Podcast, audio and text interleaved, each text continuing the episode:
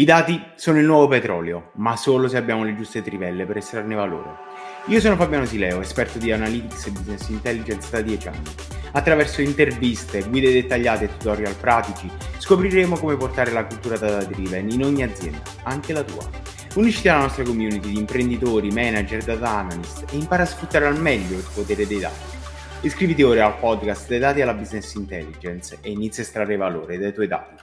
Ciao Fabio, siamo arrivati alla quinta pillola di data storytelling, abbiamo fatto un percorso, un viaggio, appunto abbiamo raccontato una storia, l'abbiamo fatto seguendo un percorso come ci ha insegnato durante queste pillole, però avevamo fatto una promessa all'inizio di questo percorso, ossia di dare degli spunti pratici, tecnici e vediamo proprio un caso pratico. Ora lo mettiamo a video, se non ricordo male è un caso presente anche sul tuo libro, poi mettiamo il link anche in descrizione e e vedremo come appunto lo stesso grafico con gli stessi dati può cambiare nettamente il risultato di, di quello che ci trasmette. Quindi come eh, il grafico fatto in Excel o in Power BI senza troppe elaborazioni ci dice qualcosa, il grafico lavorato per poterci passare delle informazioni ci dà tutt'altra visione. Sì, io partirei subito appunto con il primo modo di visualizzare l'informazione. Questo è quello che succede normalmente in azienda. Allora, che cos'è questo? Questo è il modo in cui normalmente uno strumento ci mostra dei dati. Di che si tratta, tanto per iniziare? Che dati sono? Qui parliamo della variazione mensile del prezzo del petrolio. Abbiamo preso un triennio tra più o meno tra, tra ottobre 2015 e settembre 2018. Vediamo semplicemente appunto una crescita no? del, del, del, prezzo del petrolio, già qui si vede che c'è un momento di calo e poi a un certo punto una crescita. Noi in questo grafico non sappiamo nulla, vediamo due linee che sono unite anche all'altra che rappresentano il prezzo minimo e il prezzo massimo, lo vediamo se, se, se facciamo attenzione delle leggende lì sotto, abbiamo la possibilità di leggere mese per mese come variano appunto minimo e massimo del prezzo del petrolio all'interno di una certa evoluzione. Che sappiamo da qui? Pochissimo, o meglio, abbiamo un sacco di dati che se fossero una tabella probabilmente li potremmo anche leggere meglio, nel senso esatto. abbiamo due linee che corrono più o meno in parallelo, abbiamo un punto di minimo e un punto di massimo, e il punto di minimo lo vediamo una, a sinistra e il punto di massimo sostanzialmente a destra del grafico, abbiamo un'evoluzione che è in salita, ciò che non sappiamo è cosa è successo, non abbiamo idea di, di cosa sia veramente importante leggere all'interno esatto. di questo grafico, non ci sono punti di evidenziazione, non abbiamo un'idea del contesto in cui sono avvenute queste cose.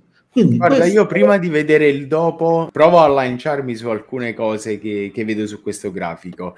La prima cosa è uh, il classico errore, cioè un titolo che racconta solo che cos'è il grafico, ma poi non mi sta raccontando nulla in realtà, perché mi dice solo che è la variazione del prezzo di petrolio, appunto, e non mi sta dando un insight, quindi il titolo uh, potrebbe essere usato in maniera diversa. L'altra cosa è che sicuramente tutti questi numeri insieme alle linee ci danno forse informazioni poco utili perché intanto sono poco leggibili perché tu ogni punto ha il suo valore e probabilmente non è quello l'obiettivo che, che ci interessa. La terza cosa, come dicevamo, la leggenda piccola piccola in basso che magari non è super leggibile, ma poi comunque eh, non ci sta aiutando nel capire. E la terza cosa è che manca completamente, come dicevi tu, il contesto. Quindi io per ora sto vedendo solo due linee e dei numeri poco leggibili. Questo è data sì. visualization. Non prendo dei dati e li visualizzo, più chiaro di così. e quando parliamo, abbiamo parlato nella prima pillola di grafici esplorativi, è esattamente questo. Un grafico esplorativo è un grafico costruito sulla carta del formaggio che ci serve a capire determinate cose. Questo grafico non spiega assolutamente niente, non comunica niente. Oltretutto è un grafico pieno di rumore, esatto. perché non esiste una focalizzazione, non esiste una gerarchia di lettura, esistono una serie di elementi che costituiscono degli fattori di distrazione rispetto a un messaggio che sostanzialmente non c'è. Quindi dal punto di vista del data storytelling è completamente sbagliato. Vediamo il dopo, cosa succede e cerchiamo di capire cosa è successo, perché appunto non è magia, è semplicemente applicazione sequenziale di una serie di elementi che contribuiscono a creare un senso grafico. Allora, partiamo appunto, come dicevi tu giustamente, dal titolo. Il titolo è rimasto un titolo puramente esplicativo, un titolo più grosso, sottotitolo più piccolo. Il sottotitolo fornisce un contesto generale e fornisce un commento al dato. Spesso anche il titolo può, può costruire un commento al dato. Noi possiamo costruire titoli più o meno emozionali a seconda del tipo di pubblico, del tipo di informazione che vogliamo fornire del modo in cui vogliamo enfatizzare o meno l'informazione. Senza entrare ancora nel grafico, guardiamoci intorno. Un'altra cosa che salta all'occhio sicuramente è il pozzo di petrolio. Attraverso l'utilizzo di un elemento grafico fornisco ancora una volta un contesto preattentivo che immediatamente porta l'interlocutore a capire di cosa stiamo parlando ancora prima di iniziare a guardare qualsiasi cosa. Cioè diventa un elemento cardine all'interno della nostra visualizzazione.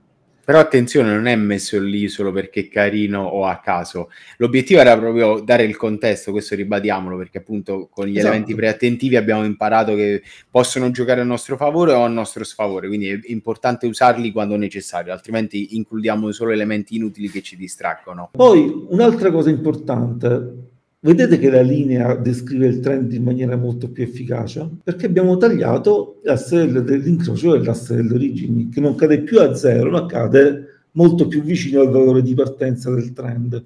In questa maniera il trend viene enfatizzato, ancora una volta attributo più attentivo della, della, direzione che ci mostra in maniera chiara il trend dell'evoluzione del prezzo e sì, adesso possiamo parlare di corsa per il rialzo del prezzo del petrolio. Prima era ridicolo perché la linea non ce la faceva vedere. Esatto. Non abbiamo manipolato il dato, attenzione, abbiamo soltanto messo una lente di ingrandimento dove ci serviva noterai che è sparito l'asse dell'ordinata. Qui, qui, stiamo parlando di qualcos'altro, stiamo parlando di rumore che viene eliminato. Tutto ciò che non è funzionale al messaggio probabilmente può essere tolto.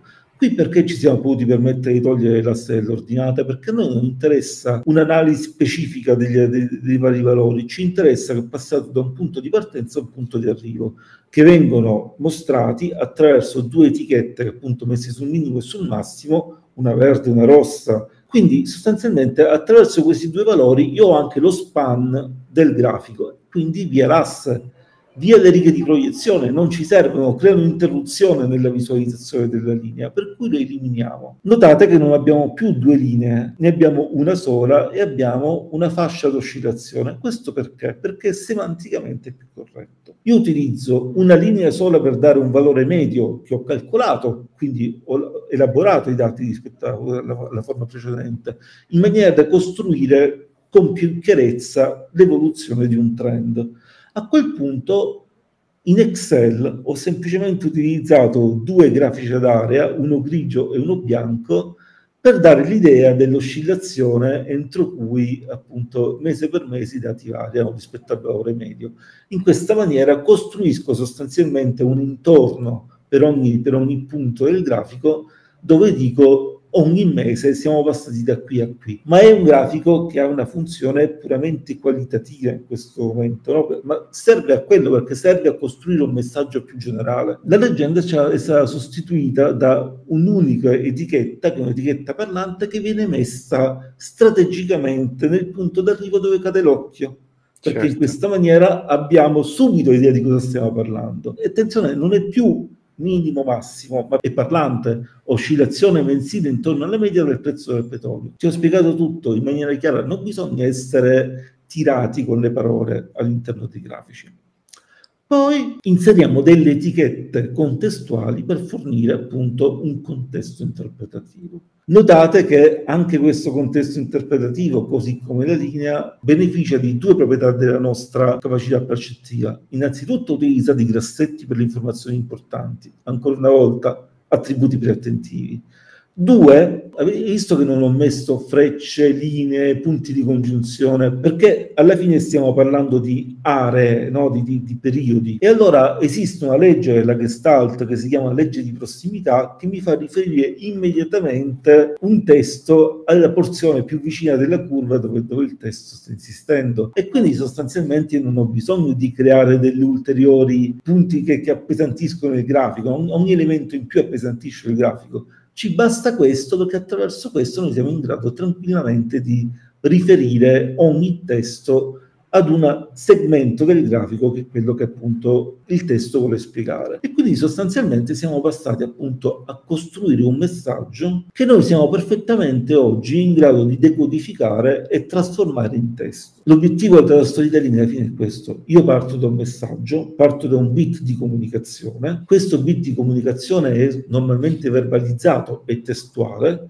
io devo essere in grado di tradurlo all'interno di una visualizzazione efficace, come in questo caso, e chi sta dall'altra parte dovrebbe essere in grado di riverbalizzare completamente l'informazione di partenza e quindi tornare, diciamo, al testo iniziale in maniera abbastanza coerente e precisa. Tanto più è preciso questo ritorno al punto di partenza, tanto più la visualizzazione avrà raggiunto il suo obiettivo e sarà stata efficace.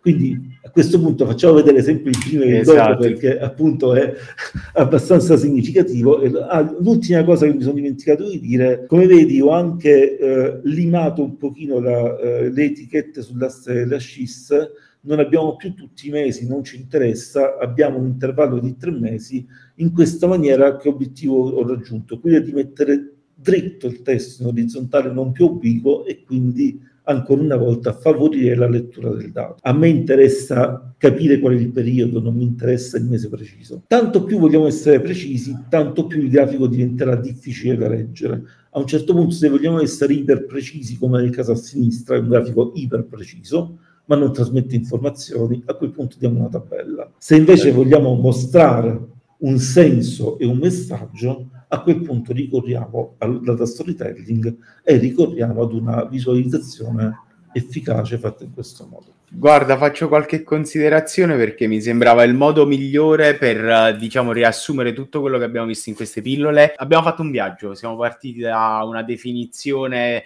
abbastanza teorica e siamo arrivati a vedere eh, quello che si fa normalmente e come si potrebbe far meglio. Quindi credo che questo viaggio, per quanto veloce, sia stato molto importante. Quindi Fabio, io ti ringrazio enormemente per tutto quello che ci hai raccontato. Ovviamente ricordo a tutti che eh, tutte le pillole saranno disponibili disponibili tramite la newsletter, ma ricordo anche che Fabio uh, parla di questo perché è quello di cui si occupa, quindi eroga corsi, ha scritto un libro, quindi troverete un po' di link anche in descrizione anche su Fabio, su, su chi è, come contattarlo, eccetera.